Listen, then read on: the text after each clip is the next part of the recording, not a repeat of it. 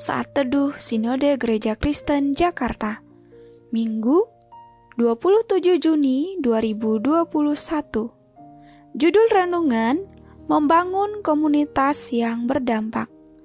Nats Alkitab terambil di dalam kitab 1 Tesalonika pasal 1 ayat 2 sampai 10. Buah pemberitaan Paulus. Kami selalu mengucap syukur kepada Allah karena kamu semua dan menyebut kamu dalam doa kami. Sebab kami selalu mengingat pekerjaan imanmu, usaha kasihmu, dan ketekunan pengharapanmu kepada Tuhan kita Yesus Kristus di hadapan Allah dan Bapa kita. Dan kami tahu, hai saudara-saudara yang dikasihi Allah, bahwa Ia telah memilih kamu. Sebab Injil yang kami beritakan bukan disampaikan kepada kamu dengan kata-kata saja, tetapi juga dengan kekuatan oleh Roh Kudus dan dengan suatu kepastian yang kokoh. Memang kamu tahu bagaimana kami bekerja di antara kamu, oleh karena kamu. Dan aku telah menjadi penurut kami dan penurut Tuhan dalam penindasan yang berat, kamu telah menerima firman itu dengan sukacita yang dikerjakan oleh Roh Kudus, sehingga kamu telah menjadi teladan untuk semua orang yang percaya di wilayah Makedonia dan Akaya. Karena dari antara kamu firman Tuhan bergema bukan hanya di Makedonia dan Akaya saja, tetapi di semua tempat telah tersiar kabar tentang imanmu kepada Allah, sehingga kami tidak usah mengatakan apa-apa tentang hal itu, sebab mereka sendiri bercerita tentang kami.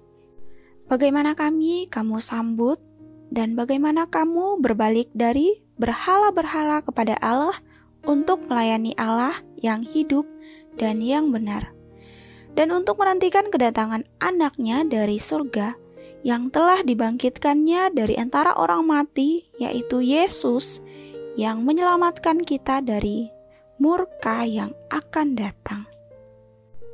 Setiap orang yang menanam pohon pasti mengharapkan pohon itu bertumbuh dengan sehat, yang pada akhirnya berbuah sehingga bisa menikmatinya. Inilah yang Rasul Paulus dengar dan saksikan dari jemaat di Tesalonika yang bukan hanya berakar tetapi juga bertumbuh dan berbuah. Rasul Paulus sangat bersyukur kepada Allah dan ia selalu menyambut jemaat di Tesalonika dalam doa. Ayat 2. Mengapa Paulus berbuat demikian? Sebab jemaat itu telah menjadi jemaat yang sehat dan bertumbuh Iman mereka terus menghasilkan perbuatan baik, kasih mereka terwujud secara nyata, dan mereka terus bertekun dalam pengharapan akan kedatangan Kristus yang kedua kalinya. Hal ini menunjukkan bahwa mereka sungguh-sungguh adalah umat pilihan Tuhan, dan Tuhan mengasihi mereka. Ayat 4 Sebagai umat pilihan Tuhan, Jemaat ini menerima dan mempercayai Injil yang disampaikan oleh Paulus dengan kuasa dari Roh Kudus yang bekerja di dalam hati mereka. Maka pemberitaan Injil itu dapat mereka terima dan percaya, bukan karena kata-kata, hikmat, kecakapan, kemampuan, maupun karisma Paulus. Mereka menerima Injil dengan sukacita meskipun mereka dalam penindasan yang berat. Injil dapat mengubah hidup mereka dari penyembah berhala menjadi penyembah Allah yang hidup dan benar.